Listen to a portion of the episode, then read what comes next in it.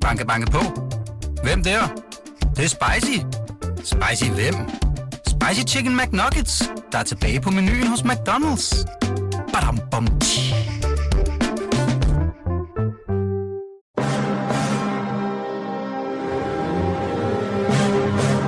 Velkommen til programmet Hitlers Æseløer, et program om bøger om den anden verdenskrig. Mit navn er Jan Cordua.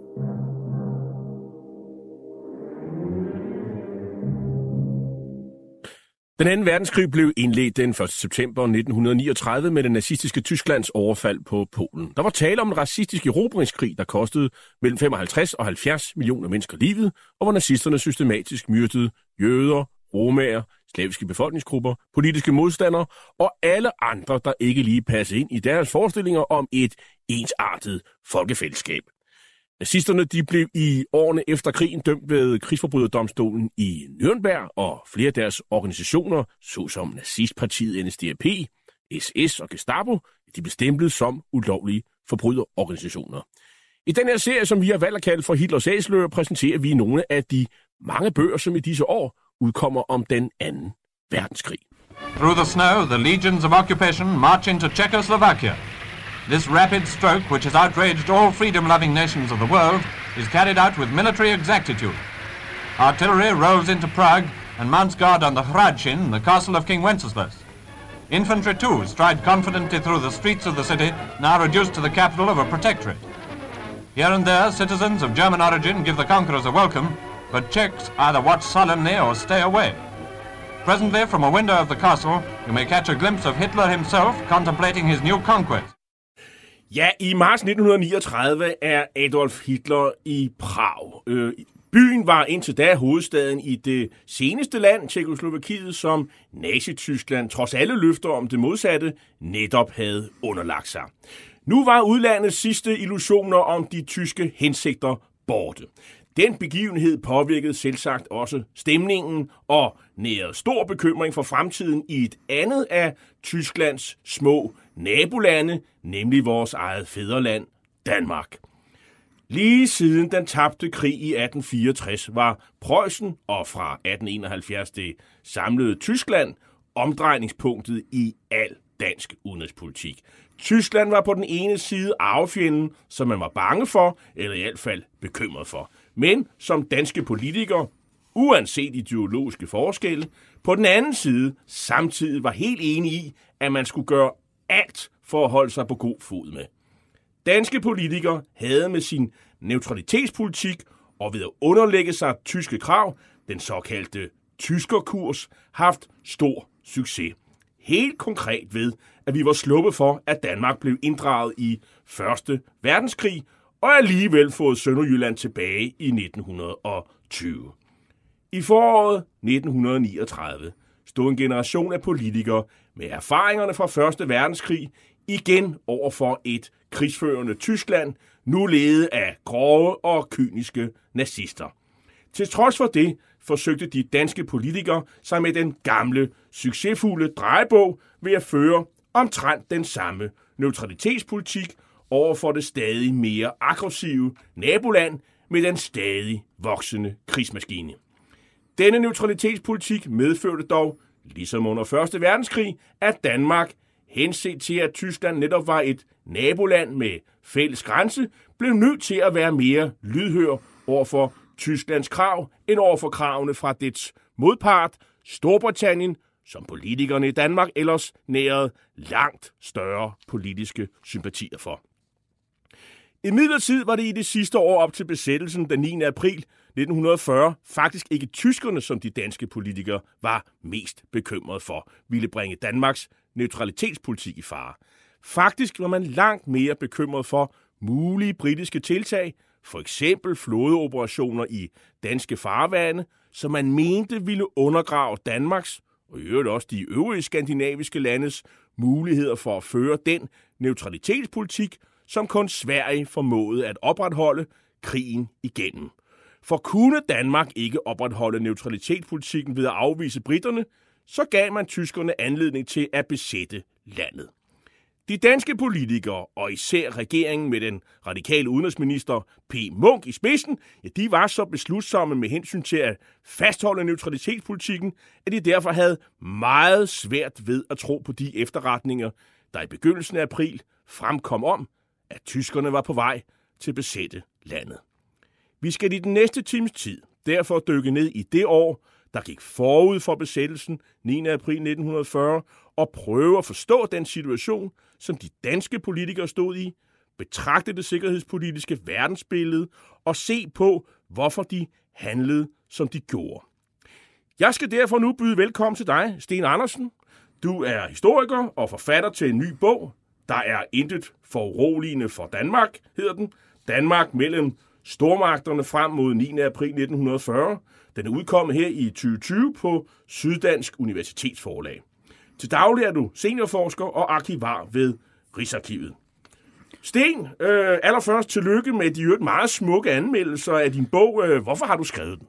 Jamen, øh, mange tak. Jeg er glad for at få lov til at være her. Jamen, jeg er jo også øh, dybt taknemmelig over, at bogen er, er, er blevet modtaget, som den er. Øh, når man sidder og skriver en bog, så ved man jo aldrig, hvordan den lander, og man kan sige, at der er skrevet rigtig meget om 9. april, så selvfølgelig var jeg spændt på, om der var nogen, der ville læse den her bog, og jeg spurgte også min forlægger, inden den udkom, om Martin Vestergaard, tror du virkelig, der er nogen, der vil læse den her bog? Ikke? Og det mente han nok, der var, og det fik han jo ret i. Så. Jamen, hvorfor har jeg skrevet den her bog? Jamen, jeg har, øh, som så mange andre, så den her historie omkring 9. april har også levet i min familie. Øh, min øh, farfar, Jens Andersen, som var murarbejdsmand, var på vej gennem, han var fra Haderslev, var på vej gennem Haderslev om morgenen på vej på arbejde, og kommer forbi en øh, fodfoldskanon, øh, og danske, danske herreenhed er gået i stilling i det centrale Haderslev på et torv, og han, han overvejer faktisk de kamphandlinger, øh, hvor, hvor tyske kampvogn beskyder den her øh, fodfoldskanon, og Cornet Vesterby og, øh, bliver dræbt ved kanonen, og øh, de tyske kampvogne overruller den her kampvogn. Og den her fortælling har jeg selvfølgelig fået i, i, i mit barndom. Jeg har set stedet. Og så er jeg selv vokset op i Vordingborg, og, og, øhm, og tæt på Vordingborg, der ligger Mads Nøfortet. Øhm, og i, i en alder af syv år, så øh, tager min far mig med ud på, øh, på Masnø-fortet, og det ligger på det tidspunkt inde på, på øh, elkraftværket, Masnøværkets område, som var en del af elselskabet, øh, CS' område. Øhm, og min, min far arbejdede på det her kraftværk, og der øh, får han så mulighed for at vise mig rundt. Og der går jeg så rundt med, med, med lommelygter nede i de her gange fyldt med vand. Øh, og jeg kan ikke undsige mig, at, at den oplevelse har haft en vis formativ effekt på, på, på resten af mit liv, og måske også mine forskningsmæssige interesser. Og så er det selvfølgelig også et resultat af, at jeg, jeg er arkivar på Rigsarkivet, hvor jeg så har mulighed for at, at, at gå og kigge på, på de her, nogle af de her akter. Og jeg tror, beslutningen om at skrive den her bog, den træffer jeg for julen 16, hvor jeg faktisk også er ude på Mads Nø, ude på Mads Nø, for der står og kigger på øen, og Mads Nø er en, er en meget lille ø, øh, og jeg står og kigger på øen der, og tænker på, at det var her, hvor de tyske faldskærmssoldater fra 1. faldskærmsjægerregiment landede om, om morgenen kl. 5.20. Øh, de måtte springe i meget, meget lav højde, fordi deres dropzone simpelthen var så lille. Øh, og så, så står jeg og tænker på, at jamen, jamen, jeg bør altså skrive den her bog om 9. april. Og så, så gik jeg i gang, og så lavede jeg de første udkast. egentlig var, var planen faktisk bare, at det skulle være en artikel, og så sendte jeg det til nogle gode kollegaer, og så fik jeg noget feedback på det, og så, så rullede snebolden. Men det er jo også, skal man sige, en... Øh men må, må, må, formoder jeg en vis ærefrygt, fordi det er jo, øh, man kan bruge ordet måske betændt, omdiskuteret øh, stof.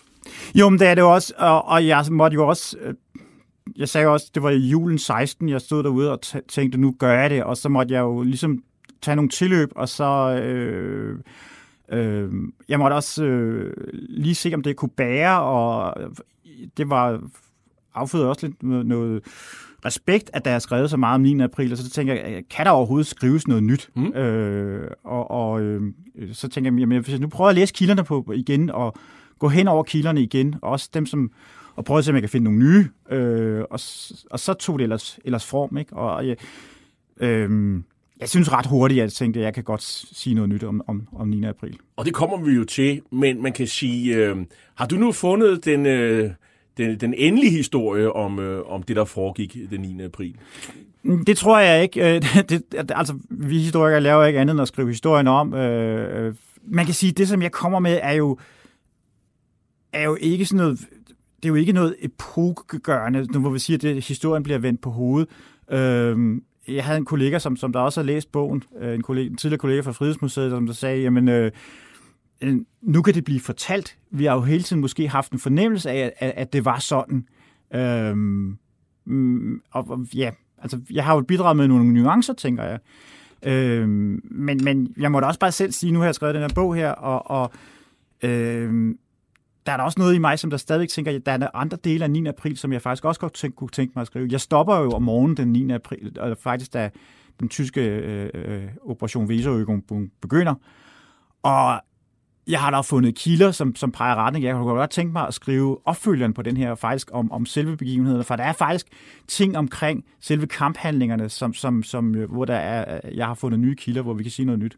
Så det her er også ret vigtigt for hvad skal man sige, den næste time her. Det vi taler om, vores udgangspunkt, det er meget de danske politikere, der står i den ja. her situation. Det er deres perspektiv, så vi sidder ikke her og hævder, at det her hele historien om 9. april, det er deres hvis man siger, det er de oplysninger, de har, og hvordan de reagerer på det. Øh, og det er vel også skal man sige, synspunktet fra visse øh, øverste militære myndigheder. Jamen, jeg, på en eller anden måde, altså jeg ved godt, det er en umulig opgave, men jeg har prøvet, hvis forestiller sig, at alt det, vi ved om 9. april, har jeg ligesom prøvet at tage det store mentale viskeleder, og så viske det ud. Og så prøve at, prøve at gå tilbage og se på, hvis vi starter i, i 1937, hvad siger kilderne så, og så de samtidige kilder? Fordi mange af de kilder, som vi har diskuteret øh, efter 1945, så helt op til i dag, er baseret på, på, på udsagn, som er kommet efter 1945. Det, det kilder, som har været præget af det, som vi kan kalde sådan en krigsskyldsdiskussion. Mm. Hvem havde ret, og hvem vidste hvad?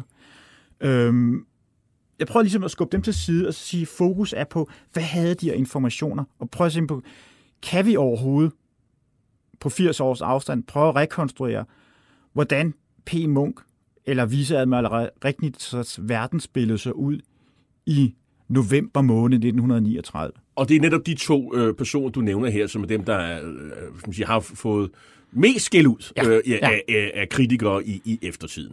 Ja, og man kan sige, at de, de har fået skæld ud, og også med rette, fordi det, de to øh, nøgleaktørers øh, trusselsvurdering, som, som får stor indflydelse på, hvordan regeringen så handler øh, både i tiden op til, også, også på selve 9. april. Din bog har en lang titel.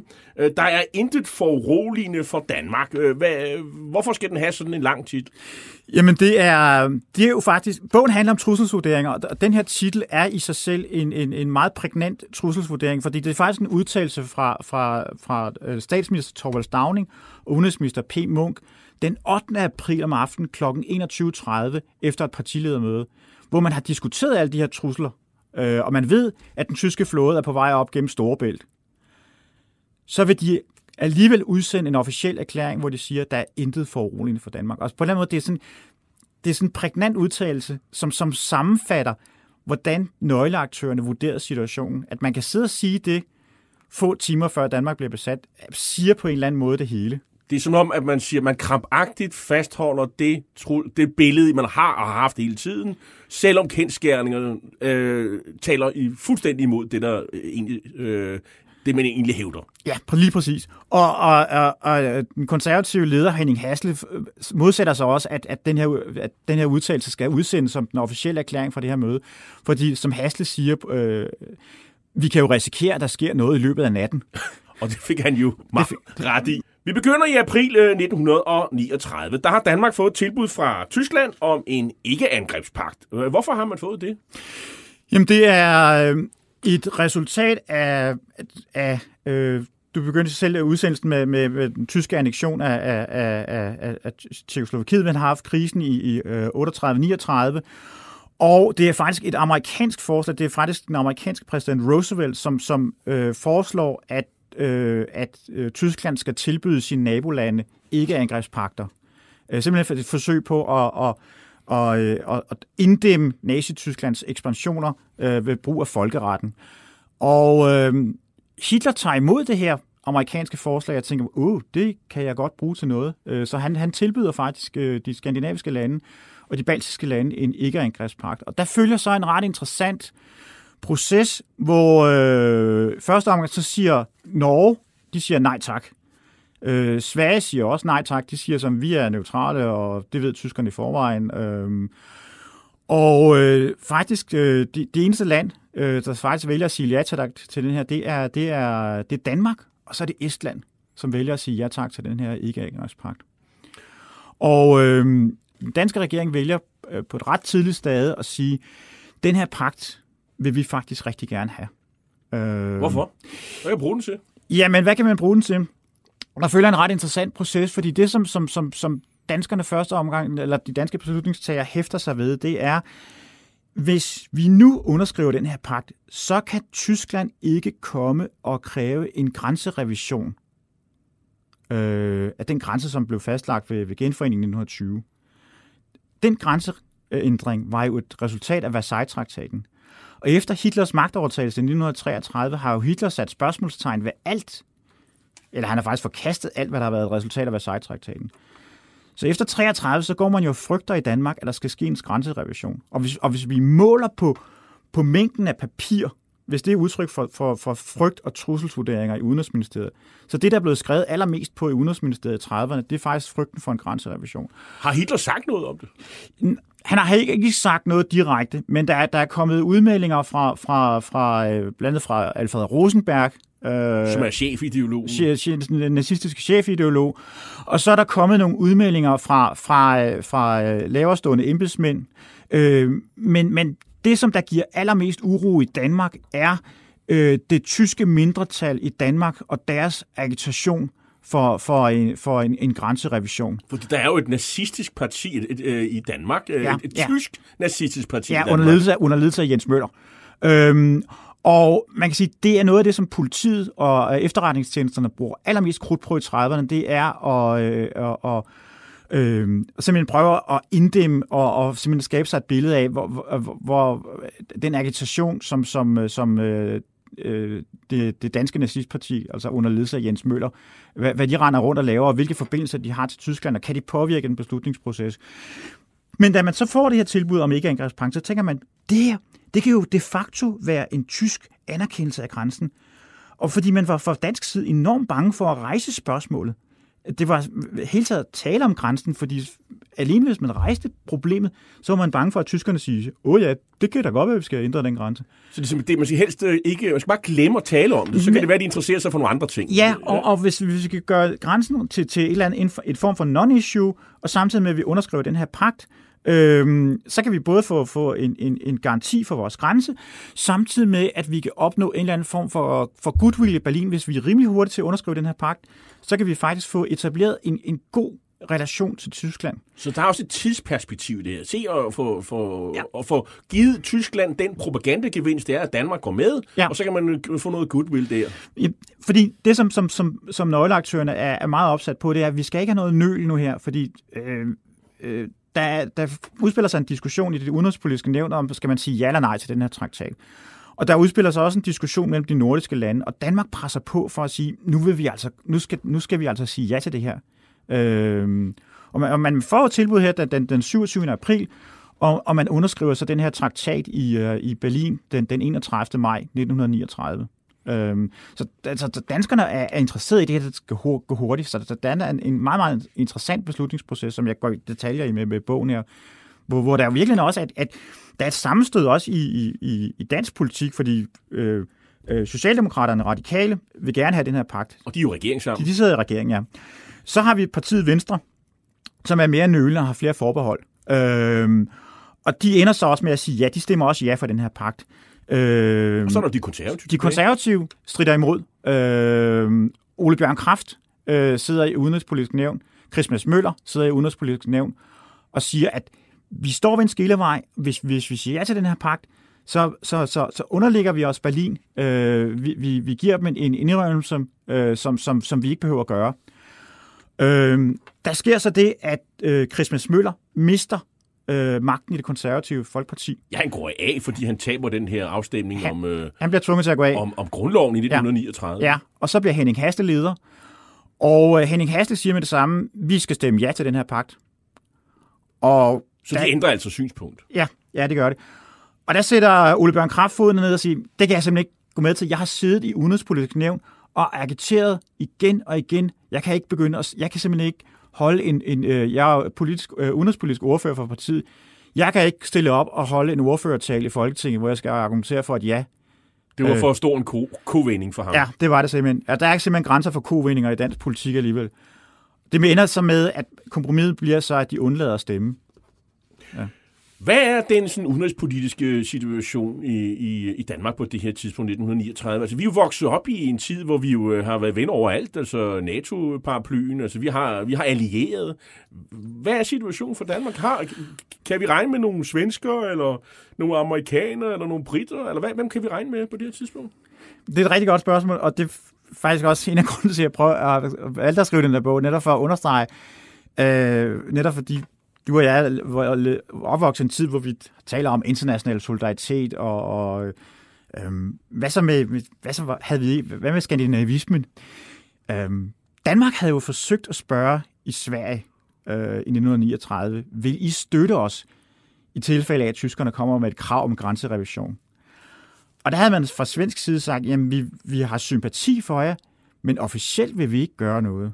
Øh, Danmark havde jo også forsøgt at spørge Sverige, øh, eller prøvede at nærme sig Sverige i forhold til, til et forsvarspolitisk samarbejde.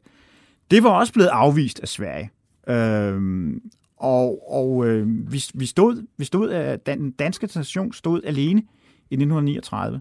Øh, øh, man havde fra svensk side også kritiseret Danmark. Man havde kritis- øh, svenskerne havde en anden neutralitetspolitik, hvor de anlagde deres for- forsvar på, at det svenske forsvar skulle være i stand til at udkæmpe en eksistenskamp. Og derfor havde man fra, fra visse svenske sider øh, kritiseret Danmark for at være for, for svagt, have et for svagt forsvar. Og det havde vi vel også. det havde vi også, og det havde på et tidspunkt, det havde gjort simpelthen Stavning så, så æderrasende til sidst, at han drog til Lund og holdt den berømte linkehundtale, hvor han sagde, at vi skal ikke være jeres linkehund i Europa. Øh, altså, vi, skal, vi, vil ikke, skal, vi vil ikke skulle Øh, lad, I skal, vi vil ikke lade jer diktere af Sverige for, i forhold til, hvor mange penge vi skal bruge på forsvar. Og vi skal ikke tage stødet af et tysk angreb. Øh, så man kan sige, at altså, relationen mellem Danmark og Sverige, den var øh, i forhold til, til det udenrigspolitiske, der kan man sige, der var, der var, øh, der var, der eksisterede ikke noget udenrigspolitisk samarbejde eller noget samspil, øh, og der var i hvert fald ikke noget samarbejde på det, på det, på det forsvarspolitiske. Hvad med nordmændene? Nordmændene er, vi har jo faktisk et rimelig belastet forhold til, til, til Norge på det her tidspunkt, som, som er, er en, en, på grund af striden om, om, øh, om, om øh, grænsedragning i Grønland, øh, hvor nord, nordmændene havde gjort krav på Grønland. Øh, så, så vores forhold til, altså, altså og øh, øh, nordmændene er, kan vi sige, fører også en, en, en udenrigspolitik, som er har et mere atlantisk fokus. Øh, som, så nej, man kan ikke beskrive det som, som nogen nær relation. Tillad mig at konkludere. Vi er mutters alene. Vi er, meget, fuldstændig os alene. Hvad er situationen her i mellem Tjekoslovakiet, indmarschen i Prag, og af, af, hvor, hvor Hitler jo sådan set øh, blæser den aftale, han har indgået med Chamberlain hatfuld, øh, og så øh, situationen 1. september 39, hvor, hvor krigsudbruddet kommer, og man overfalder Polen. Hvad, hvad er, hvad, hvad er skal man sige, forholdet mellem, mellem Storbritannien og Tyskland og, og i relation til Danmark? Jamen altså, efter, efter, efter situationen jo, altså fra, fra, fra september 38, så rykker krigsfrygten jo tydeligvis tættere på, og, og man forbereder sig faktisk på, på, på, på en, en stormagtskrig i Danmark. Man frygter en stormagtskrig. Øhm, og man kan sige, at, at øh, i 1937 havde man også fået et, et, et, et nyt øh, forsvarsforlig, øh, en, en ny forsvarsaftale, så man begynder også en, kan vi sige, en, en, en vis oprustning. Øhm, Uden man skal overdrive det. uden at man skal overdrive det, fordi det er selvfølgelig hele tiden sådan en, en, en balancegang, og, og i forhold til de ekstra midler, som bliver, bliver delegeret til forsvaret, så er, at, at de danske beslutningstager er meget opsat på, at vi skal sørge for både at købe noget, noget britisk materiel, og vi skal også købe noget, noget, noget tysk materiel, og vi skal også købe noget fra tredjepart, og det vi må købe må, må ikke være for truende, og vi skal for alt i verden, vi må ikke placere an, antiluftskytsartilleri omkring København, fordi det kan virke truende i forhold til tyske fly, og vores øh, kystforter omkring København øh, må ikke befæstes, fordi det vil kunne tiltrække et øh, tysk angreb. Øh, alt det her, det sidder man at diskutere i et såkaldt 21-mandsudvalg, som er blevet nedsat efter september 1938, hvor den her krigsfrygt er rykket nærmere. Men i virkeligheden så er det, det er bare en diskussionsklub, hvor der, og som Stavning siger, der kom ikke noget ud af det, og det var faktisk heller ikke meningen. at, at der skulle komme noget ud af det. Øh, så man kan sige, at på den ene side, så frygter man krigen, men, men man tager jo ikke nogen reelle tiltag i forhold til at, at, at, at, at, at gøre noget, som, som kunne have ændret grundlæggende på, på Danmarks kan vi sige, udenrigspolitiske status. Den, den, Fordi løbet er kørt i 37. Øhm, øhm, Stavning havde jo i 37, som jeg også skriver i bogen, havde faktisk forsøgt allerede i 37 at få en ikke-angrebspagt med Tyskland. Stavning fører et hemmeligt diplomati i 37, hvor han faktisk går udenom sin udenrigsminister P. Munk. Øh, han bliver rådgivet af den tidligere udenrigsminister Erik Scavenius. Øh, Scavenius' råd til Stavning på det tidspunkt er, få en aftale med tyskerne. Og øh, Stavning er jeg jo ret overbevist om, vil lave en I.C. Christensen. Han vil lave, som, som havde talt med tyskerne. Venstremanden. Venstremanden I.C. Christensen, som omkring århundredeskiftet. I 1902 og i øh, 1905, perioden 1905 til 1907, førte nogle, nogle samtaler med tyskerne, hvor han øh, lod tyskerne forstå, at Danmark aldrig ville gå på britternes side i tilfælde af stormagtsopgør. Øh, det kan, vi, vi kan faktisk sige, at det er her, tyskerkursen bliver grundlagt. Stavning vil godt gentage I.C. Christensens mesterstykke. Øh, få en ikke-angrebspagt med Tyskland, samtidig med, at han jo også på det tidspunkt tilnærmer sig øh, den kommanderende general, general Witts synspunkt omkring et stærk, styrket forsvar. Øh, så Stavning vil gerne have en pagt med Tyskland, og måske opruste en lille smule. Det uheldige for Stavning, det er, at hans forslag om en ikke-angrebspagt rammer på et ret uheldigt tidspunkt i Berlin. Øh, fordi tyskerne pynser på og indmarsen i Tjekoslovakiet.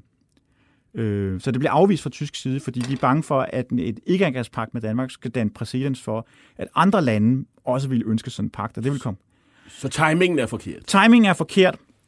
Stavning forsøger så også øh, i, i foråret 37 og, og tilnærme sig Storbritannien i kølvandet på det her. Han har et møde med den britiske udenrigsminister Anthony Eden, hvor han så også spørger sådan forsigtigt, hvis nu tyskerne vil true os, vil I så, og så Eden så siger, lad være med at spørge, nærmest, øh, øh, det, det vil vi ikke. Lad, det, det, glem det, vi vil overhovedet ikke komme jer til hjælp. Nej. Man ved godt, hvad det er for et øh, øh, betingelser, som man, man risikerer at komme ud i, hvis det hele skulle gå ud. Ja, fordi bundlinjen er simpelthen, at, at Stavning i, ved, ved, ved, i, i øh, efteråret 37 står med den klare kendelse. Jeg har forsøgt at tilnærme mig, mig, mig, mig Tyskland. Det lykkes ikke. Jeg har forsøgt at få sikkerhedsgarantier øh, fra, fra britterne. Det lykkes heller ikke. Vi står alene så har man jo den mulighed, øh, som øh, skal man sige, øh, konservative kræfter mener, altså vi kunne føre det der eksistensforsvar, som, øh, som svenskerne jo har, ja. øh, og som finnerne har. Ja. Øh, men vi har jo ikke noget eksistensforsvar. Hvad, hvad er det for et forsvar, vi har på det her tidspunkt? Vi har et neutralitetsværn. Og hvad er det? Jamen det er, det er et, et værn, som, som kan sige, ene og alene øh, skulle være i stand til at hævde øh, Danmarks øh, suverænitet hævde folkeretten. Hvis vores grænsen blev krænket, så ville man skulle kunne skyde et par skud og sige, I er gået over vores grænse. Øh, sådan som jeg i hvert fald fra internationalt kunne hævde, at vi har markeret, at en stormagt har trængt ind over vores grænse. Øh, et, sådan et, et, et, et forsvar vil ikke kunne tage kampen op øh, med, med en, en, en fjende, som vil krænke det danske territorium.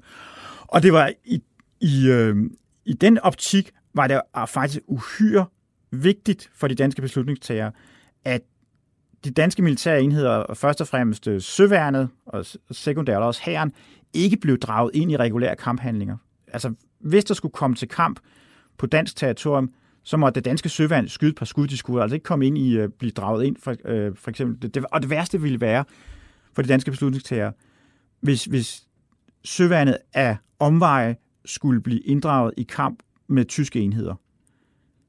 Rejselscenariet på det her tidspunkt, det er, at Danmark på en eller anden måde skal havne blandt Tysklands fjender. Og det er altså noget, der står klart længe før 1940, 9. Ja, april. Ja. Podcasten er sponsoreret af Maxus, som netop er lanceret i Danmark med 100% elektriske biler med moderne teknologi og højt udstyrsniveau. Find din forhandler på maxus-danmark.dk Here is the historic last stand of Danzig loyal Defenders. They're entrenched in the city's post office and under repeated fire of Nazi-trained militiamen.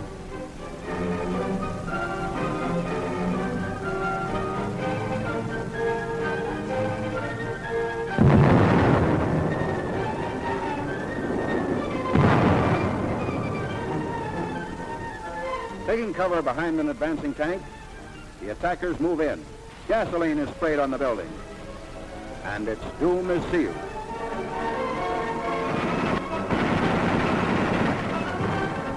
On September 1st, Danzig is incorporated into the Reich, and all Europe is aflame. World War II is a reality. Vi hører her en amerikansk speaker, der kommenterer billederne, som, øh, som tyskerne selv har optaget, da de angriber det polske posthus i Danzig 1. september 1939. Og det er en af de allerførste træfninger i, i hele krigen. Hvad er situationen nu for Danmark, efter at britterne og, og, og franskmændene jo erklærer Tyskland krig øh, to dage efter? Øh, kan vi stadig handle med Storbritannien, og, og, ja, og hvad, hvad handler vi med, og, og hvorfor er det det hele taget vigtigt? Det vigtigste for Danmark i kølvandet på, på krigsudbruddet, og særligt efter den, den, den britiske øh, krigserklæring mod Tyskland den 3. september, det er, at Danmark går ud og siger, at vi er fortsat neutrale, vi, vi står uden for det her stormagtsopgørelse. Øh, og øh, det vigtigste er, dernæst, det er, øh, opretholdelsen af handlen øh, over Nordsøen. Øh, og øh, der bliver indledt forhandlinger, både med Tyskland øh, og med Storbritannien omkring øh, det her handelsspørgsmål. Øh, fordi helt det, der er afgørende, det er, kan danske handelsskib sejle, sejle frem og tilbage over Nordsøen? Øh, krigen rykker jo allerede meget, meget tæt på Danmark øh, den 4. september måned 1939, øh, fordi der bliver Esbjerg bombet, øh, fejlbombet. Øh, britiske Wellington-bombemaskiner var på vej til mod Brunsbüttel for at bombe de tyske slagskibe Scharnhorst og Gneisenau. Øh, men kommer ved en fejl til at bombe Esbjerg. Øh, og man behøver ikke vide ret meget om geografi for at vide, at der, der er ret langt fra Esbjerg til, til Brunsbyttel. Øh, og det var simpelthen det var meget svært for Royal Air Force på det her tidspunkt at navigere. Øh, øh, I den danske opinion, så tror man straks, at de bomber, der er faldet over Esbjerg, øh, er, er, er tyske bomber. Øh, og øh, det danske udenrigsministerium reagerer på det her. Øh, de iværksætter en undersøgelse, og det står rimelig klart på, at på det stade, at det er britterne, der har bombet. Så den britiske gesandt Randall må trage den lange gang til det udenrigsministeriet øh, og skal forklare sig. Og det kommer han til rigtig mange gange i løbet af, af, af vinteren 39-40. Øhm, og det står ret klart meget tidligt, at britterne på den ene side siger, undskyld, vi har krænket jeres luftrum, men på den anden side, så siger de også, jamen øh, det vil vi gøre, og det vil vi løbe med, fordi vi øh, øh, flyver krigsvigtige operationer, og de operationer, som vi flyver, vi krænker godt nok jeres luftrum, men vi kæmper faktisk også jeres krig. Og Randall siger også til, til P. Munk på et tidspunkt, Jamen altså, hvis du befandt dig i, øh, i øh, 10 km højde over Danmark, og Danmark er flad som pandekage, så, så kan du heller ikke se forskel på, om, om det er Danmark eller Tyskland, du er over. Øhm, og de indberetninger, som, som Randall sender tilbage til, til, til det britiske udenrigsministerium Foreign Office, der har man da også bare sådan en skuldertræk i forhold til Danmarks protester over krænkelserne. Hvorfor er det så vigtigt? Vi skal jo have, vi skal, vi skal have gødning fra, fra Storbritannien til vores landbrug, og, og vi sælger vel stadigvæk bacon og smør og ost og alt sådan noget Jamen, den anden vej. Det, det gør vi. Øhm, og det er vigtigt for udenrigshandlen. Det er vigtigt for altså, vores ja, velfærd. Jamen altså, det, dansk økonomi er, er en 39 øh, en, en åben økonomi, øh, som, som vi er i dag, og var, vi er afhængige af oversøisk handel, og som du siger, foders, øh, foderstoffer til landbruget for simpelthen det afgørende. Uden foderstoffer, så vil øh, dansk danske økonomi, den danske produktion simpelthen bryde sammen. Så, så vi er afhængige af, at, at danske skibe kan sejle til Storbritannien med, med landbrugsvarer og returnere igen med, øh, med, med foderstoffer og gødning til det danske landbrug. Og Storbritannien er på det tidspunkt, det er nøglen til verdensmarkedet. Øh, det, der sker i, i øh, kort tid efter krigsudbruddet, det er, at danske handelsskibe i stort antal begynder at blive sænket i Nordsøen. Øh, og, og det er tyske ubåde, der gør det. Men det interessante det er, at, at blandt de danske beslutningstager, så tør man ikke sige det, at det er tyske ubåde. Der foregår sådan et mummespil i udenrigspolitisk nævn, hvor man begynder at tale om, dem er mineringer. Og det alle ved på det tidspunkt, eller dem, der ved noget om det, særlig Rederiforeningen, at det er tyske ubåde, der er på spil. Og der, der vælger øh, det den danske udenrigsministerium, og så med særligt med gesanten i Berlin, i Sale i spidsen, øh, og, og, øh, og tage kontakt til, til, til tyskerne og sige, i skal indstille jeres øh, krigsoperationer mod danske ubåde. Og der trækker ah, Sale... Mod, danske både. Mod danske handelsskibe. Ja. Og der trækker Sale så ikke-angrebspakten frem og siger så, i ikke-angrebspakten, der står faktisk, at vi som nation har lov til at handle med en tredje land. Altså også lande, som i Tyskland er i krig med. Og det interessante er faktisk, at det tyske udenrigsministerium faktisk får trukket den tyske krigsmarine tilbage og de indstiller faktisk operationerne mod danske ubåde. Og det er på det her tidspunkt, der har man jo malet skibene med, med, med Dannebro og sådan noget på siden. Ikke? Ja, men det er faktisk et resultat af nogle af de her forhandlinger mellem, mellem, mellem øh, tyskerne og, og, og det danske udenrigsministerium. Man indgår det, der kommer til at hedde Malteserkorsordningen. Og det er faktisk tyskernes forslag, det er faktisk, at hvis I maler skibene med et Malteserkors, så kan vores ubåde identificere dem, øh, og så vil de undlade at afføre torpedoer mod dem. Øh, og man kan faktisk se, efter Malteserkorsordningens indgåelse, så falder øh, antallet af, af sænkninger. Men der er forskellige danske søfolk, der er gået til på det tidspunkt. Der er, øh, der er rigtig mange danske skibe, som, som går til i den her periode. Altså, det, er en, det er en meget blodig periode, øh, altså september og oktober øh, 39. Og der, på det tidspunkt er, er der faktisk et spørgsmål omkring, kan vi overhovedet opretholde den her handel over Nordsøen? Øh, så man ånder lettet op, øh, og, og man får indgået en, en handelsaftale også med Tyskland. Øh, og håbet er så også, at man kan indgå en aftale med, med britterne. Fordi i, i København, der går man og siger, at britterne har jo brug for vores landbrugsvarer. Og det er jo en parallel situation til den, man havde i, 1900, i under 1. verdenskrig. Ja, fuldstændig. Øh, og der havde man jo oplevet, at britterne havde, havde, haft, havde brug for danske landbrugsvarer. Men det nedslående melding, som, som de danske forhandlere får i, i, i London, da man indleder de her forhandlinger i oktober måned 39, det er, at britterne faktisk siger, øh, jamen, øh, vi har faktisk ikke særlig meget brug for jeres landbrugsvej i den her situation, fordi vi, vi har faktisk forberedt os på krig. Så vi, øh, vi øh, regner faktisk med, at under den her krig vil vi få hovedparten af vores forsyninger vestfra, det vil sige fra USA's side. Og Danmark har enormt svært ved at få indgå en, en aftale med britterne. Øh, og man forhandler faktisk med, man når at få en handelsaftale med britterne 6. april 1940, altså få dage før besættelsen. Øh, så, så den store knast i det handelspolitiske samarbejde, det er, det, det, det er britterne på det her tidspunkt. Og britterne stiller meget store krav til, hvad der må sejles til Danmark, fordi de jo... Øh, Man kan ikke sætte krigsmateriel til Danmark, for eksempel. Nej, britterne opererer med, med kategori, altså øh, øh, kontrabande, som er alle produkter, som kan et, øh, som indgå i, øh, i produktion eller, eller kan være delkomponenter i krigsmateriel. Og så opererer de med kategorien øh, øh begrænset kontrabande, og det er, mod, er strategiske forsyninger, som kan videresendes til Tyskland og være afgørende for den tyske krigsmaskine. Øh, Øhm, så, så der er en masse begrænsninger på, hvad der må, må øh, sælges til Danmark. Og der bliver britterne ved med at skrue på den her skrue, hvilket gør de her forhandlinger meget svære. Og, øh, er tyskerne mere åbne? Tyskerne er mere opsat på at få etableret en, kan vi sige, en øh, normal praksis på, på det handelspolitiske område.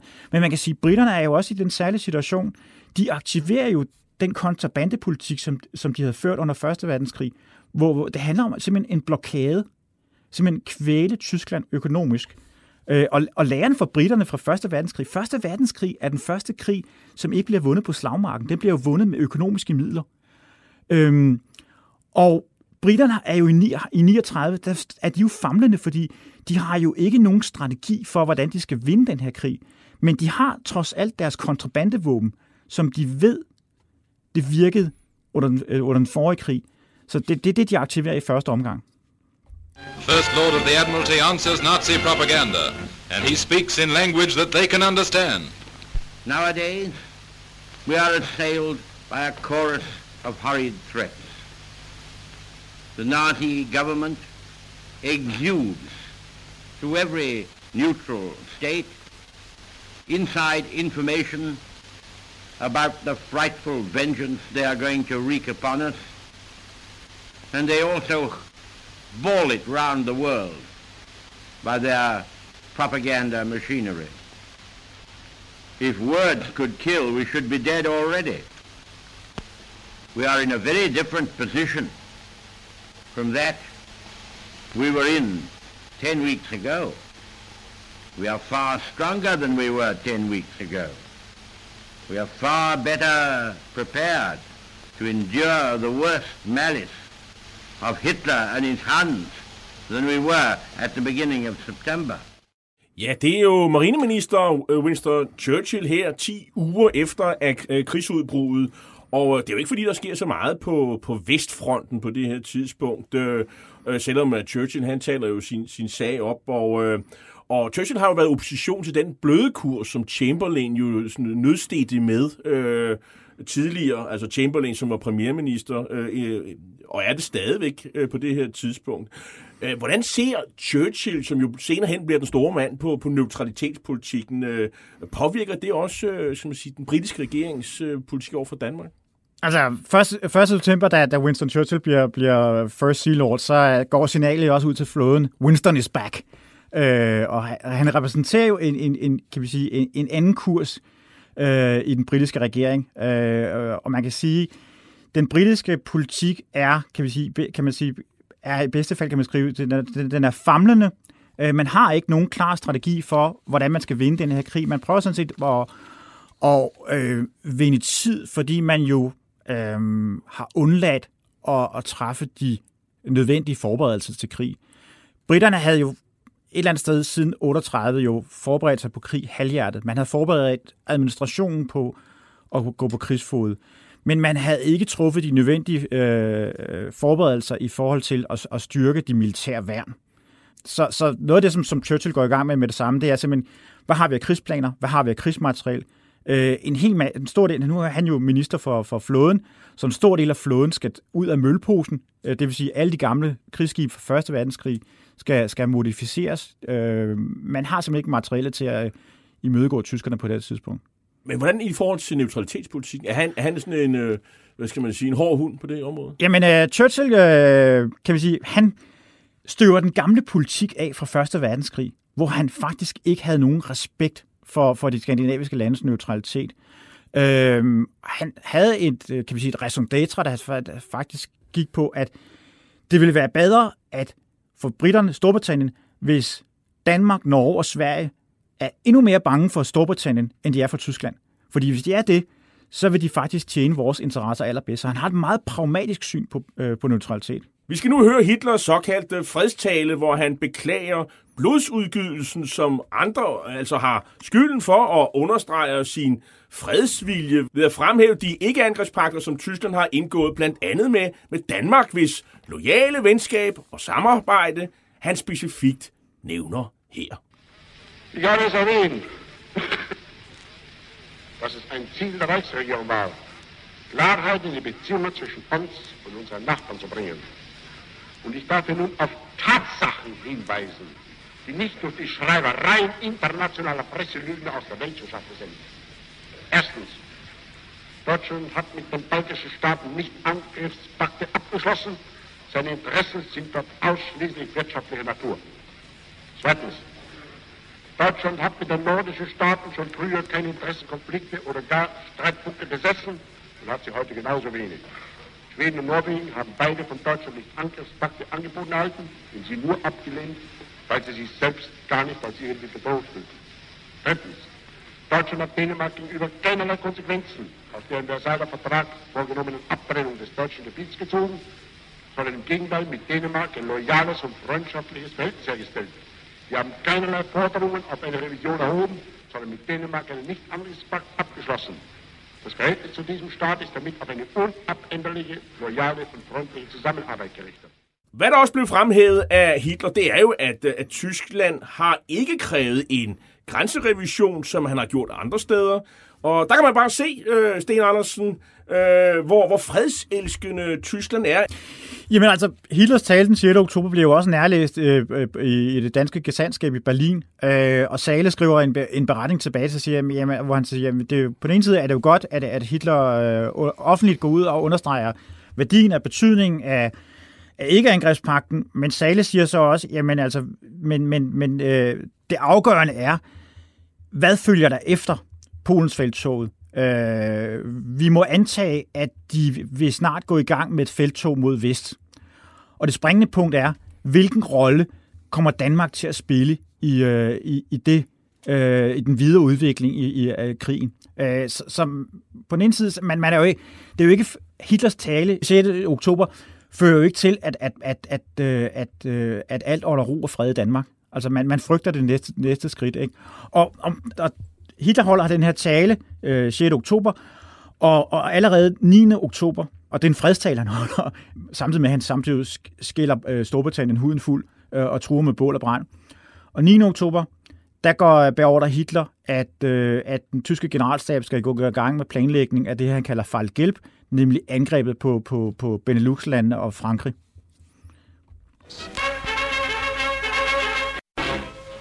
Yet another air raid on Helsinki. This time, the camera catches the horror these dastardly attacks bring into the lives of the children as they dash terror-stricken to the shelters. It's tragic that kiddies should be made to suffer in this way. Even war is no excuse.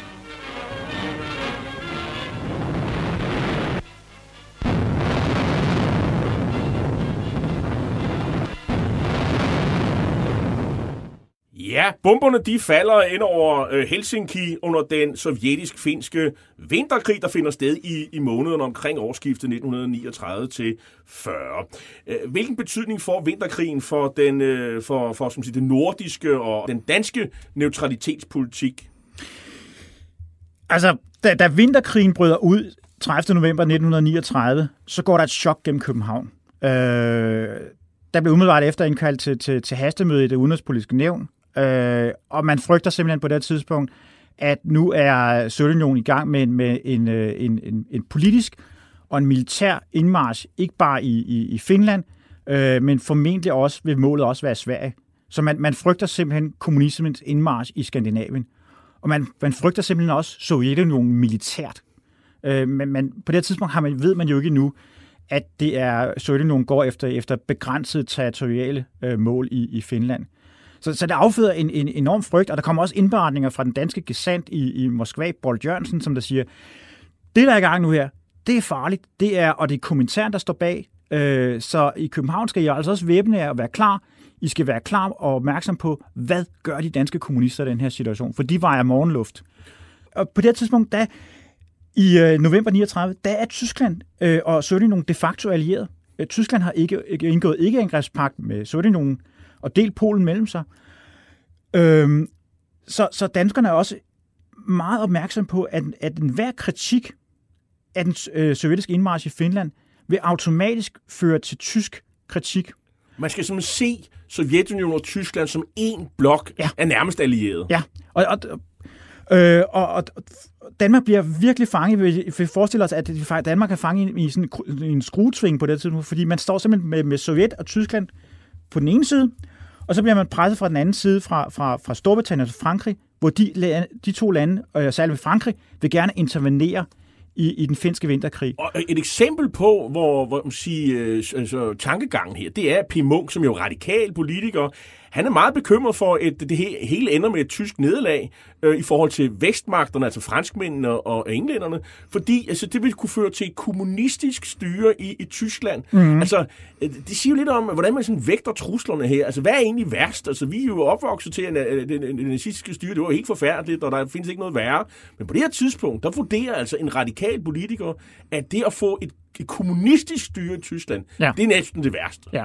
Og det, det er jo virkelig også noget, som jeg synes er det, det interessante ved at gå til de samtidige kilder. Det er simpelthen, at man kan se, at, at vi har, vi har jo nok haft en forestilling om, at man, danske beslutningstager havde ønsket sig et tysk nederlag fra, fra starten af. Men, men det er ikke det, som, men det er ikke ønskedrømmen. Øh, for, fordi man er klar over, at, at svække Tyskland vil simpelthen være åben for, for kommunistisk ekspansion, og det, og det er virkelig det, som man frygter allermest i 39. Men her begynder britterne jo også at presse på, for de vil jo have nogle øh, tropper øh, til Finland øh, gennem øh, Sverige og vel også Danmark, øh, tænker jeg. De vil, de vil sende for, øh, militære øh, forstærkninger, øh, både i form af tropper og materiel til, til det kæmpende Finland. Øh, og for at kunne gøre det, så bliver man nødt til at etablere en transportkorridor, som går gennem Norge. Og lige så snart britterne nærmer sig, sig øh, øh, skandinavisk øh, territorialområde øh, og gør det tilbage til, så ved man fra dansk side, at så vil det afføde en, en, en, en tysk reaktion.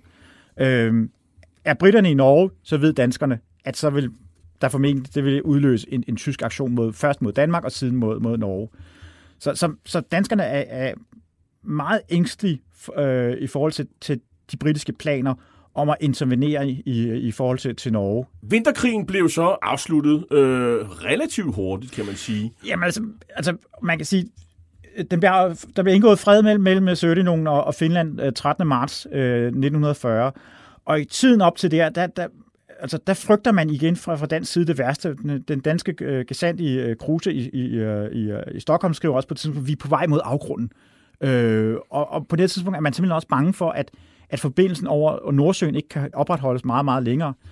Altså, så man, er, jo, den, så man er meget lettet, da det faktisk øh, der kommer en aftale. Ja, fordi den, et, et, et overset aspekt af, af det, der, det, der sker i 1940, det er faktisk den her øh, øh, opløbet mod, mod fredslutningen i, øh, i, mellem Finland og, og, og Sovjet, som blev indgået den 30. marts. Altså, man, man, man frygtede det, det værste, øh, og, og det er jo meget, meget tæt på, at, at, øh, at britterne går, går, går i, i land i Norge øh, i, i marts 1940, som for at yde støtte til, til, til, til, til finderne. Og hvis de havde gjort det, så havde tyskerne kommet med et modsvar. Det ved man. Det, det ved man. Det, det, det har tyskerne sagt klart og tydeligt øh, flere omgange. Og det er jo så bare første skridt, kan man sige, øh, hvor, der, hvor, der, øh, øh, hvor der ikke sket noget, men snart så kommer der, så, så, så ender det med, fordi allerede på det her tidspunkt, så er diskussionen jo allerede på bordet. Det der, det der malm, som blev udvundet i Sverige, og som mm. blev udskibet i Narvik i Norge, det er et problem ja, fordi man kan sige, for den, britterne. Ja, fordi britterne har jo en interesse i Skandinavien. Dels er der, de vil involveret i, i den finske øh, sovjetiske krig, men samtidig så er der hele det der det strategiske aspekt omkring øh, den svenske jernmalm, som, som bliver udskibet fra Østersøhavne, men om vinteren så også bliver sejlet fra den isfri havn i Narvik ned langs den norske kyst. Og, øh, og Churchill siger ret hurtigt på et tidspunkt i, i øh, november 1939, vi skal afskære de her malmtransporter, fordi han bruger det her billede, at hvis vi kan fjerne øh, forsyningen af malm til Tyskland, det svarer til at, at fjerne insulinen fra en sukkersyg patient. Og det er alvorligt, ved man jo. Ja, det ved man. Han, kan, han mener simpelthen, at han kan lamme den tyske krigsproduktion, hvis han kan indstille øh, de her forsyninger med malm. Så, så øh, særligt den britiske flåde opererer med planer øh, fra, fra, fra efteråret 39, med hvad, på en eller anden måde, hvordan de kan afskære de her tyske forsyninger. Og de truer flere omgange med, så sent som også i, i januar 40 med, at nu vil, nu vil de simpelthen indstille de her transporter, og de vil enten lægge miner ud, eller de vil have øh, flådefartøjer liggende inde på norsk territorialfarvand, som vil blokere for de her forsyninger. Og hele tiden er man fra dansk side meget ængstelig over det her, om at man protesterer mod det, fordi man ved, at det vil føre til en tysk reaktion. Og det er vel egentlig også der, hvor din bog, som man siger, har nyt at berette, fordi der er en konkret plan. Ja, fordi det, det bliver jo ikke bare ved, ved, ved, ved snakken, fordi man, man fra, fra britisk side, fra den britiske øh, marine side, fra Royal Navy side, øh, med, med Churchills velsignelse, øh, går i gang med, med en storstilet øh, planlægning af en storstilet operation, Operation Catherine. Øh, årsagen til, den hedder Catherine, det er for at appellere til historien om Katarina den Store. Det handler simpelthen om, at man igen støver man en plan af fra 1. verdenskrig fra, fra 1916, hvor man også havde haft planer om at sejle en stor flåde ind i, britisk flåde ind i Østersøen. Man vil sejle øh, en cirka en fjerdedel af, af Royal Navy ind i Østersøen ned gennem Storebælt, og simpelthen, simpelthen blokere for de tyske, tyske havne, Østersøhavne, øh, og etablere en permanent tilstedeværelse, flådestilstedeværelse. Man, man opererede med, at man skulle være i Østersøen minimum et halvt år. Så den skulle sejle ind med, med forsyninger og ammunition til et halvt år, øh, og simpelthen tage kampen op med tyskerne, og gennemføre en massiv blokade inde i Østersøen. Det vil jo krænke dansk neutralitet. Vi bliver jo nødt til at reagere med vores skib.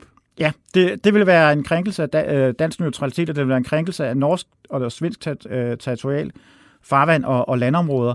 Men, men, Man kunne vel egentlig tale om sådan en besættelse af vores øh, af indre danske farvand? Jamen altså, planen opererer jo også med, at, at den britiske flåde i Østersøen skal have Royal Air Force luftstøtte. Og det vil sige, at man i planerne står der direkte, at man skal bruge Malmø som, som, som, øh, som luftbase. Der, og så står der også, at man skal bruge Danmark som luftbase. Danmark har reelt kun én lufthavn på det tidspunkt, det er Københavns Lufthavn. Øh, Øh, så, så man ville være, det man ville være nødsaget til at lade, foretage en delvis besættelse af Danmark, hvis man skulle yde luftstøtte til den her øh, flådeoperation. Mm.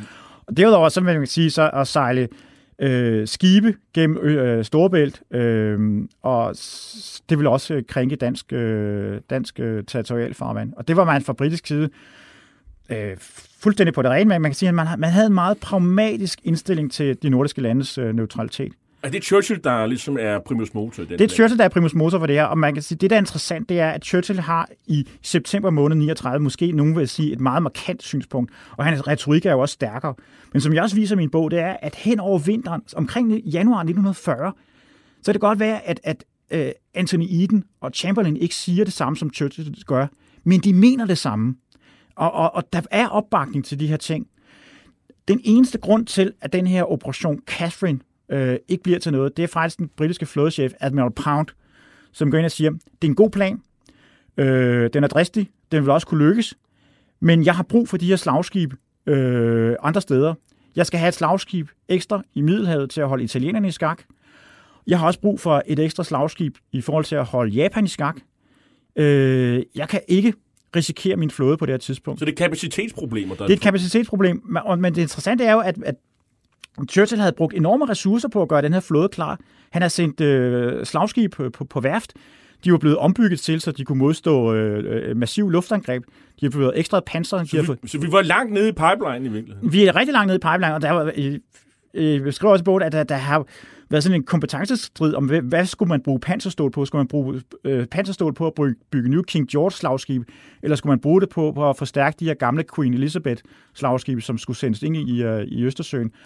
Og der bliver brugt enorme ressourcer på at, at, at, at ombygge de her slagskibe. Og noget af det, der var fantastisk ved også at sidde og, og gennemgå de her planer, det var alle de at se de, de fantastiske konstruktionstegninger og analyser, som britterne lavede i forhold til, hvad, hvad skulle der til for, at slagskibene kunne operere i Østersøen. De kunne gå gennem Storebælt blandt andet. Det, er jo, det kan man jo, fordi de skal, hvor, hvor dybt stikker de og alt det der. Jamen, de havde, de, i første omgang havde de opereret med en plan, at de ville sejle nogle Revenge, øh, en ældre model slagskib igennem, og der havde de øh, haft en plan om, at de ville, de ville udbygge deres massefylde. Øh, det går man så bort fra igen, for man vurderer faktisk, at, at Queen Elizabeths slagskibene, de er lidt, mere, mod- de er lidt bedre moderniseret, og vil sagtens kunne passere gennem øh, både først Storebælt, og så, sidenhen også øh, kadetranden. Så vi har ikke behov for øh, at udbygge massefylden på de her slagskibe. Samtidig så vurderede man også, at havde man gjort det, så ville de være vanskeligere at få på værft, og man skulle nemlig når de skulle være i Østersøen, så havde man simpelthen også vurderet, at de skulle sikkert også repareres igen, for de ville blive skadet af krigshandlinger, og så skulle de på svenske skibsværfter.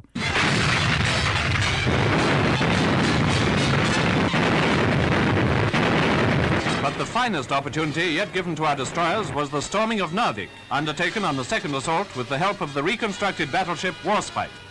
Here follow authentic pictures taken during the action from one of the ships engaged. Det her, det er jo øh, lydoptagelser, der omhandler HMS Warspite. Et af de her skibe, der faktisk skulle indgå i Operation mm. Catherine. Øh, og øh, Sten Andersen, hvis nu de havde gennemført det her, øh, Operation Catherine i, i det indre danske farvand i 39 eller i begyndelsen af 1940, øh, hvad så? Øh, ja, det havde givet Danmark et kæmpe problem, fordi hvordan skulle vi reagere? Men dernæst, tyskerne, de havde jo også reageret på det her tidspunkt. Vi ville have, have fået en, øh, en, en søkrig en, i, øh, i det indre danske farvand mellem tyskerne og, og Storbritannien. Det ville vi have fået. Altså, først første gang, hvad, hvordan skulle danskerne reagere? Altså, hvis vi har haft øh, Peder Skram liggende ved, ved minespæringerne op ved Storebælt, så, så havde den, den eneste, det ville have gjort, den måske afgivet et varselskud og måske hejst et internationalt protestflag. Øh, men ville ikke have kunne gøre ret meget, når en fjerdedel af Royal Navy sejler ned gennem Storebælt. Øh, men, men øh, det er da klart, at, at så vil der være kommet en, en tysk reaktion fra den tyske krigsmarine. De ville have sendt deres ubåde, de ville have sendt øh, familie deres slagskib Scharnhorst og Gneisenau ud. Men, men det, der ville være øh, det afgørende tyske modtræk i forhold til sådan en flåde her, det ville være Luftwaffes operationer. Og øh, man kan sige, at hovedparten af de britiske forberedelser i forhold til Operation Catherine, det er simpelthen udbygningerne af, af, af flådens kapacitet til at imødegå det tyske luftangreb. Øh, massiv installation af, af antiluftskyts på de her skibe. Og øh, en af krydserne, som skulle være med til den operation, var simpelthen udelukkende udstyret med antiluftskyts. Og alle britiske skibe skulle udføre, øh, medføre øh, en, en spærreballon. Øh, Øh, så i hele taget så er der jo britterne udfolder store bestræbelser på, hvordan, hvordan kan vi skaffe så mange spærreballoner på det her tidspunkt, øh, sådan så man kunne beskytte sig mod tyske luftangreb. Og de ville jo være, formentlig være blevet kommet op imod omkring 3.000 tyske fly fra nordtyske baser, som ville angribe øh, den her, den her flåde. Ikke? Det er jo kontrafaktisk historieskrivning, men det er jo meget interessant at se på, at hvor, hvor, hvor at, at, man kan sige, det, at, at Danmark blev, kunne have blevet en krigsskueplads meget tidligt i krigen, og at, øh, at vi, skal man sige, britterne var ikke passive i forhold til at øh, udfordre dansk neutralitetspolitik. Det er ligesom det, der er point. Det er point. Altså, altså, altså de havde ikke de var ikke bange for at gøre det, og de var heller ikke sådan set bange for, hvad vil der være internationale reaktioner, hvordan vil USA reagere på det her? Altså, for det er det der gamle resonator fra Churchills side. Det er bedre, at de skandinaviske lande frygter Storbritannien mere, end de frygter Tyskland. Og der, der var ikke nogen respekt for den danske neutralitet. Og samtidig med så, så er argumentet fra britternes side, det er også, jamen jeres neutralitet, det, det er jo et skalkeskjul for de tyske krigsinteresser. Og så som, som, som Churchill også siger i den der tale, som du afspillede tidligere, det er, at det er os, det er Storbritannien, der kæmper for den frie verden. Det er faktisk vores krig er den edle sag, for det er faktisk også for alle Europas stater.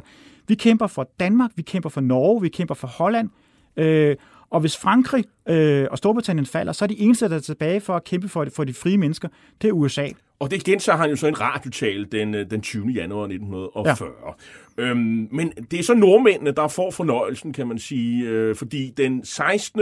februar, der mm. har vi det, man kalder for øh, Altmark-affæren. Ja. Og det kan du få beskrive, hvad, hvad går det ud på, og hvilken betydning får det? Altmark-affæren er en udløber af krigsoperationer i Sydatlanten, hvor tysk forsyningsskib, som har været støtte for, for lommeslagsskibet Graf Spee, er på vej tilbage. Med ombord har de 300 britiske krigsfanger. Britterne har sporet det her skib, øh, og har, har observeret, at det er gået ind i øh, Jøsingfjorden. Og, øh, Som ligger mellem Christiansand og Stavanger. Ja, præcis. Og øh, da britterne får de efterretninger, så sender de en flådeenhed, de sender øh, destroyeren øh, Cossack øh, afsted, og øh, de kan konstatere, at, at Altmark ligger inde i den her fjord, og øh, der siger Churchill simpelthen, iværksæt operationen, øh, bor skibet, øh, selvom det ligger på, på norsk territorialfarvand. Øh, Øh, der ligger øh, tre norske torpedobåde omkring Altmark. Øh, de vælger at sigte med deres torpedorør mod, mod britterne, men gør ikke andet. Øh, og britterne borer Altmark, øh, slår en rej, syv søfolk ihjel. Altmark er et øh, krigsmarineskib, i hvert fald et, et tysk statsejet skib. De har også øh, to skjulte 150 mm kanoner. Og øh, som sagt, britterne får befriet de her fanger. Det fører til internationale protester. Øh, nordmændene protesterer over, at deres territorialfarvand er, er blevet krænket. Øh, og det fører også til, at Hitler får et af sine berømte raserianfald ned og bide i guldtæppet. Og, og, og, og virkelig får, får den øh, affødte effekt, at, at få dage efter, så er det, at, at Hitler simpelthen beordrer, at øh, hvis, hvis, hvis Norge ikke vil hævde deres øh, suverænitet og neutralitet, så vil vi besatte. Og så kan han simpelthen han giver ordre til iværksættelsen af Operation Veseøbung. Så nu kan det simpelthen være nok. Det er Nu- det, der er pointen. Ja.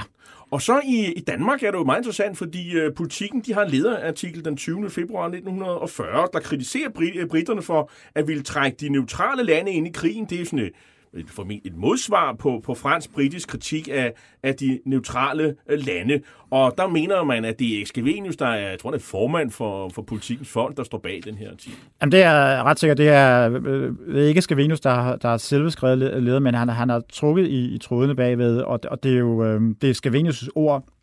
Og det er virkelig også, det er lige før det, altså, der har været en dialog mellem, mellem Munk og Skavenius, det er der ikke nogen tvivl om, fordi Munk siger næsten det samme i udenrigspolitisk nævn.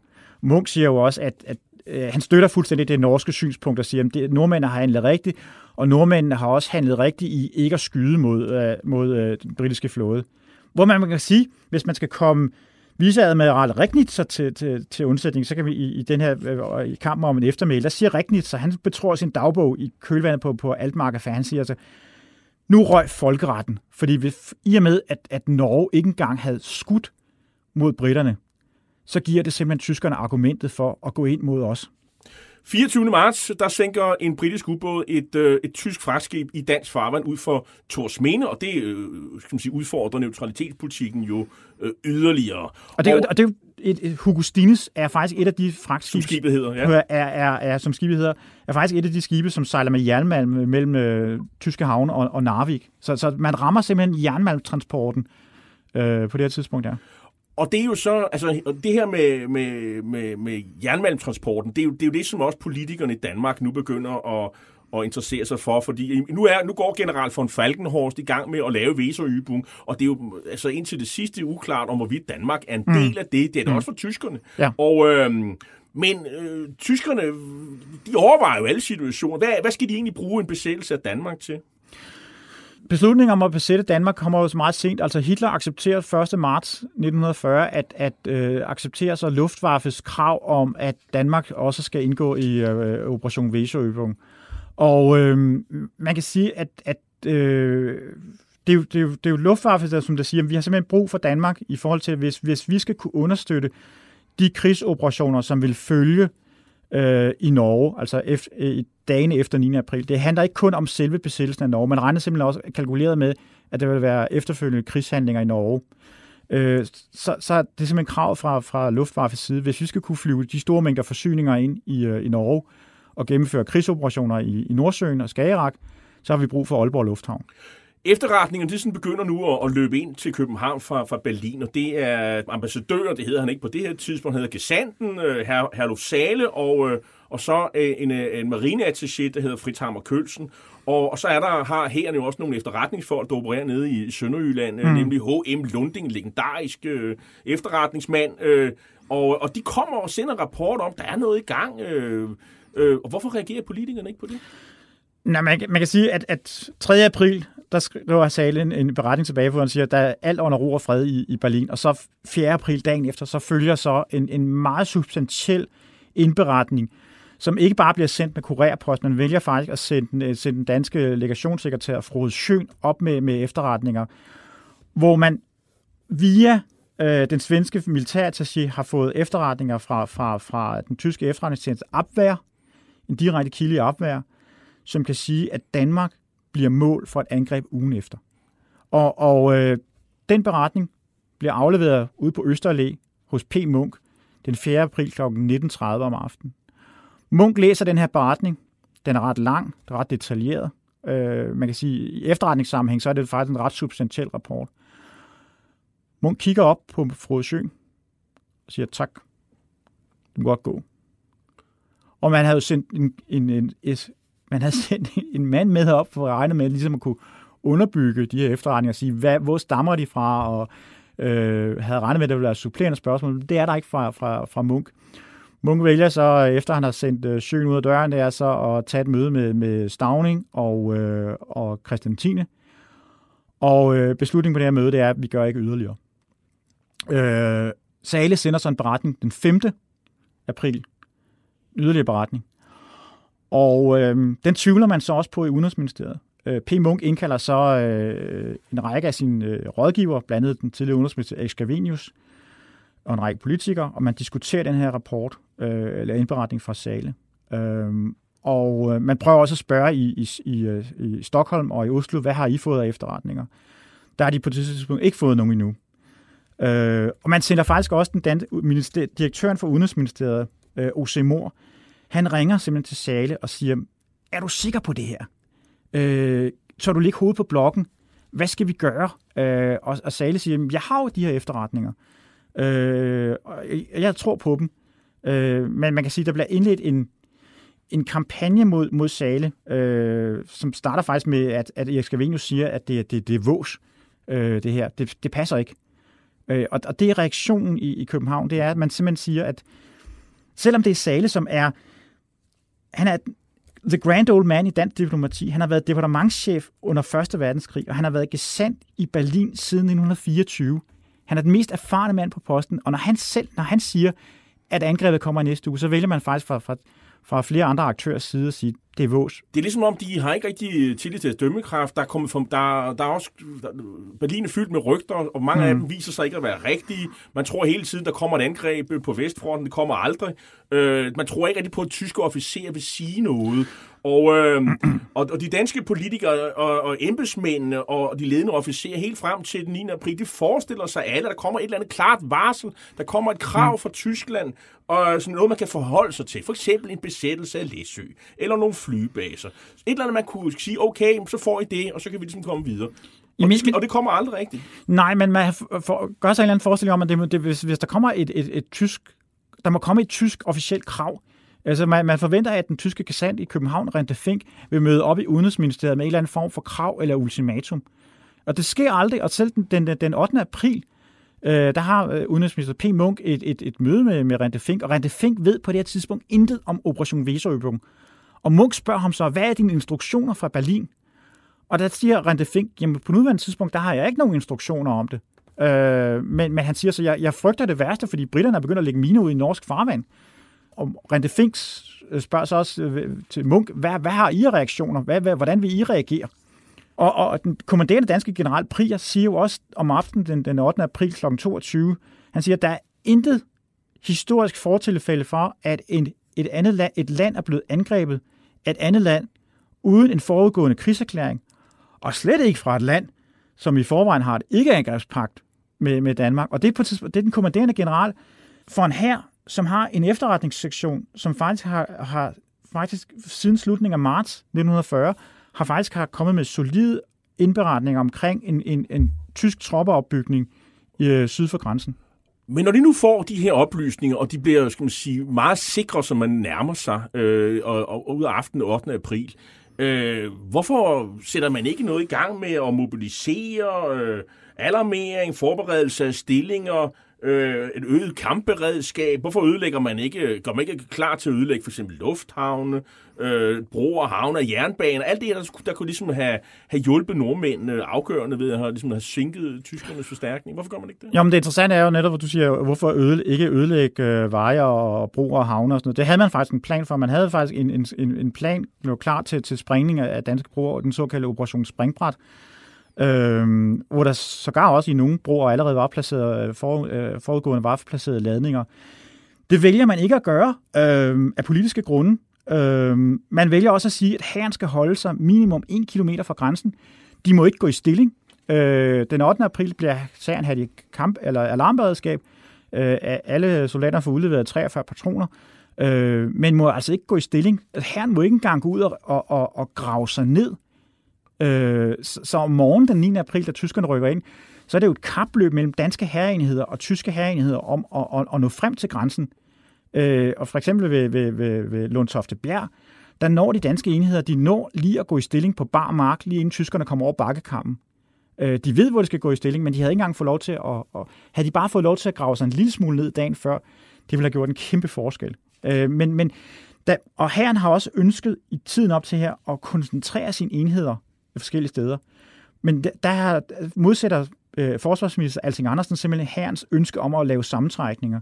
Fordi det vil kunne give herren mulighed for noget, der kan minde om en eksistenskamp. Og det må herren simpelthen ikke af politiske grunde. Så kritikerne har ret i, at man var faktisk ikke interesseret i, kæmpe, øh, at, at, at herren skulle kæmpe. Nej. Og flåden skulle kæmpe. Nej. Og så er, som er viceadmiral, han er meget specifik på, at flåden ikke skal kæmpe. Ja, Altså man kan sige, Regnitzer, det var faktisk også interessant med at dykke ned i nogle af de her kilder, øh, Regnitzer giver faktisk ordre til øh, søværnet om at indstille kampen allerede inden regeringsbeslutningen om morgenen på Amalienborg faktisk er truffet. Inden, inden øh, kongen sammen med, med udenrigsminister P. Munk og forsvarsministeren har, har truffet beslutningen, så har Regnitzer faktisk sprunget op og grebet telefonen og ringet til Søværnskommandoen og givet dem ordre om, I må ikke skyde mod tyskerne det her med ikke at ødelægge ting, altså for eksempel ødelægge lufthavn og andre ting, og sætte sig hårdt til modværv. Du mener også, og det, at øh, hvis man nu havde gjort det, mm. så havde man formentlig regnet med, at, øh, at så kunne man risikere, at København var blevet ødelagt, ligesom Rotterdam. Ja, altså, og, øh, og hvis havde man gjort det, så ville, øh, så ville øh, formentlig øh, tilbuddet og det tyske tilbud om, om en fredsbesættelse ville være blevet taget af bordet. Øh, så, så det, det er, man, man, den herren får ikke lov til at gøre det simpelthen af, af, af politiske grunde. Og nogen kan også sige, at, at, at for eksempel, at, at tyskerne vælger at indsætte øh, faldskærmstropper, måske kom bag på herren, og det er faktisk ikke helt rigtigt, fordi så tidligt som 1938 havde Jyske Division faktisk holdt en øvelse, hvor de havde faktisk havde kalkuleret med, at, at Aalborg Lufthavn ville være et mål for en tysk luftoperation. Så, så man vidste, man havde også planer for, at man ville have ødelagt Aalborg Lufthavn, og havde man gjort det, så havde man sat en, en alvorlig kæppe i på, på, på, på den tyske operation, og man, man skal huske på, selvom Tyskland er en stormagt, så har de altså kun begrænsede ressourcer til den her operation, øh, Operation Weserøbung.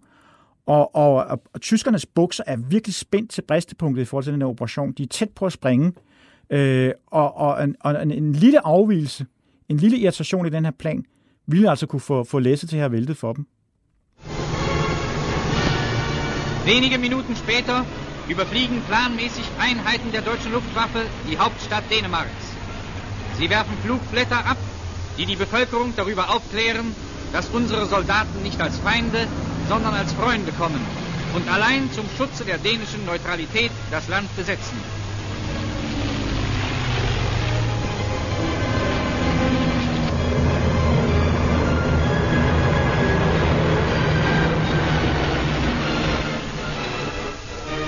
Der deutsche Gesandte in Dänemark von Rente Fink mit General Nimmer vom deutschen Oberkommando, die in den frühen Morgenstunden des 9. April erste Verhandlungen mit der dänischen Regierung führten. Deutsche und dänische Kommandostellen nehmen Verbindung auf. Die dänischen Truppen werden angewiesen, keinen Widerstand zu leisten. Ja, det er Tysk Urevy, der ligesom præsenterer besættelsen 9. april. Og vi hører også her af Rante Fink og en, der hedder øh, en, en general, som, vi, General Himmer. som, som jo øh, har, ellers var civil, øh, indtil han om aftenen pludselig skifter om til og er, er pludselig øh, værnemagts øh, general og, og er deltager som i de her kapitulationsforhandlinger på vegne af værnemagten. Ja. Øh, der er mange historier i, i, i din bog her, øh, og man kan sige, det her med 9. april, der er meget stor enighed om, at man, man, man, man skal ikke kæmpe. Der, der er ikke nogen politisk sens under, øh, blandt politikerne øh, på noget tidspunkt om, at vi skal fortsætte. Øh, nej, altså det... Og, heller ikke, og det er heller ikke noget med kongehuset, øh, bakker også op om den beslutning. Altså, øh, kongen er, er faktisk ret hurtig til at sige, at man skal indstille kampene. Øh, altså, general Prier øh, er faktisk den, som siger, at han vil gerne fortsætte kampene, og anbefaler faktisk, at kongen skal flytte til, til Høvelte. Øh, men det vil kong Christian 10. ikke høre nærmere om. Så, så kort tid efter det møde på, på Amalienborg går øh, meldingen ud til, til, til de kæmpende enheder, og kampene bliver indstillet omkring klokken 8. Øh, de sidste kamphandlinger foregår i Haderslev. Og lige siden, kan man sige, der har man jo øh, slået om, øh, om historien, mm. og, og, øh, og, og du mere end antyder, at politikerne, især Munk, efterfølgende konstruerer forklaringerne i de kommissioner, der kommer efterfølgende, og, og Munk er jo selv historiker, han skriver en masse dagbøger, øh, men de ændrer faktisk ikke synspunkt øh, på, på noget tidspunkt, heller ikke efter krigen. Der var ligesom ikke noget at komme efter. Vi plejer jo at sige, at det er sejrherrene, der skriver historien, men man kan sige, at i det her øh, omkring 9. april, så kan vi sige, at det er, øh, dem, der, dem, der er sejrherrene, det er dem, der skriver historien, og det er Munk. Og, og, og, og Munk går af med sejren, fordi han jo allerede kort tid efter 9. april begynder at skrive på det en fremstilling omkring, øh, hvad der skete op, øh, op til 9. april og, og beslutningerne.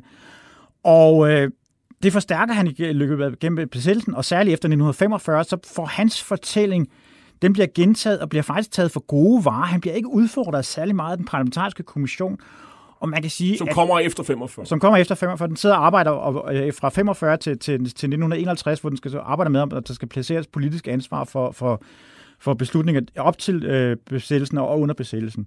Og, og man kan sige, Munk bliver frikendt, og det gør han jo i høj grad, fordi at han, hans fortælling øh, fremstår troværdig, øh, og man kan sige, i modsætning til nogle af hans øh, underordnede, så bliver Munk ikke særlig meget udfordret af, af udspørgerne øh, i den parlamentariske kommission. Og der skal vi altså huske på, at det er politikere, som sidder og udspørger Munk. Det er Munks kollegaer, som sidder og udspørger ham. For Venstre og konservative. Ja, ja. Øh, man kan sige, at han, han får nogle kritiske spørgsmål, øh, men, men øh, Munk er enormt dygtig, han glider, glider af på det. Øh, og Jamen i hele taget så er, er det bare interessant at se på, hvordan hele taget også, hvordan den parlamentariske kommission arbejder, og, og der ligger faktisk bare et hele taget et, et super interessant historisk projekt i at gå nærmere ind og se på, hvordan kommissionen arbejder, og hvordan den også skrev sine beretninger. Og det, det kommer jeg også lidt ind på, at kigge på nogle af den måde, som, som beretningerne bliver, bliver udlagt på, og hvilke kilder de vælger ud, og øh, jeg går også ned omkring noget omkring, hvordan nogle kilder bliver valgt og bliver oversat, fordi hvis man ser på for eksempel det originale dokument omkring, øh, fra, fra, som, som øh, Rente Finks referat fra et møde med Munk, siger altså noget andet end, end, end den danske oversættelse, som bliver, man vælger at tage afsæt i i den parlamentariske kommission. Vi skal nå til en konklusion. Øh, de danske politikere, de var sådan meget præget af deres verdensbillede, øh, og det ændrede de sådan set ikke på, uanset hvad man præsenterede for dem af fakta. Øh, Sten Andersen? De er, de er meget fastlåste i deres, øh, deres trusselsopfattelse. Øh, de har et meget øh, entydigt billede af, hvad der er realistisk. De forstår sig heller ikke på moderne krigsførsel. Øh, de tror simpelthen, at det vil være en gentagelse af Første Verdenskrig. De forstår simpelthen ikke, heller ikke, heller ikke de militære ledere, forstår heller ikke kombinationen af, af, af overfladeoperationer og luftoperationer. Øhm, og man kan sige, altså, vi har også set det siden da i mange andre sammenhæng, men hvis man, hvis man tror, noget er realistisk, og så kan man se med noget ude på radaren, som man vurderer er, er urealistisk, så, så selvom det er derude på radaren, så vælger man at se bort fra det. Man, man koncentrerer sig om det, det, man kan forstå. Det forholder man sig til. Øhm, så man kan sige, at virkelig så opfører Tyskland sig ret irrationelt i den danske optik. Og det gør simpelthen, at det fanger man ikke, og man, vi ved også bare, at står man i en konflikt mellem, mellem to aktører, hvor den ene aktør opfører sig irrationelt, og den anden opfører sig rationelt, så vil den irrationelle aktør tit og ofte gå af med sejren, og det er faktisk det, der sker i det her tilfælde. Og så kan man sige, at, at britterne med, med deres øh, planer for og, og flådeoperationer gjorde det svært umuligt for at, at fastholde dansk øh, neutralitetspolitik i, ja, men, i det lange løb. Man kan også sige, hvis man skal komme beslutningssagerne i forsvar, så kan man sige, at, at britternes flådepolitik og britternes provokationer øh, og britternes trusler er jo meget, meget tydelige. Det er jo til at tage at føle på. Tak skal du have, Sten Andersen, fordi du var med, os, med her hos mig i dag. Du er seniorforsker og arkivar ved Rigsarkivet, og vi har talt om din bog. Der er intet for uroligende fra Danmark. Danmark mellem stormagterne frem mod 9. april 1940. Bogen er udkommet på Syddansk Universitetsforlag. Hitlers æsler er slut for i dag. Teknikken sad Josefine M. Hansen, og jeg hedder Jarl Korto og er værter til retlægger programmet. Du kan genhøre dette program via Berlingske og alle de andre programmer i serien som podcast via appen podimo.dk eller via Berlingskes hjemmeside b.dk podcast. Vi slutter med en revysang fra 1940, hvor det med den pludselige besættelse af Danmark, ja, der var der et behov for at give det triste humør en gang lak. Her med sangerinden Liva Vel i Kai Norman Andersens berømte revyvise. Tak for i dag. 150 kommissioner nævn, priserne får sig en tand. Maden bliver dyrere og mere og mere jævn her i det madfyldte land. Selvom vi ikke får hummer og lammelår, jordbær og slik og svart, kan vi dog ubevares uden at betale for at tage os det billige grin. Det vi man være. Jeg giver mit humør engang lagt. Optimist, ikke hak. Hvis alting bliver værre og værre, ser det sort ud desværre. Men der er dog lyspunkter selv ved det, går det af helvede til, så ingen kan tjene en klat, så bliver Bul snydt for skat. Podcasten er sponsoreret af Maxus, som netop er lanceret i Danmark med 100% elektriske biler med moderne teknologi og højt udstyrsniveau. Find din forhandler på maxus-danmark.dk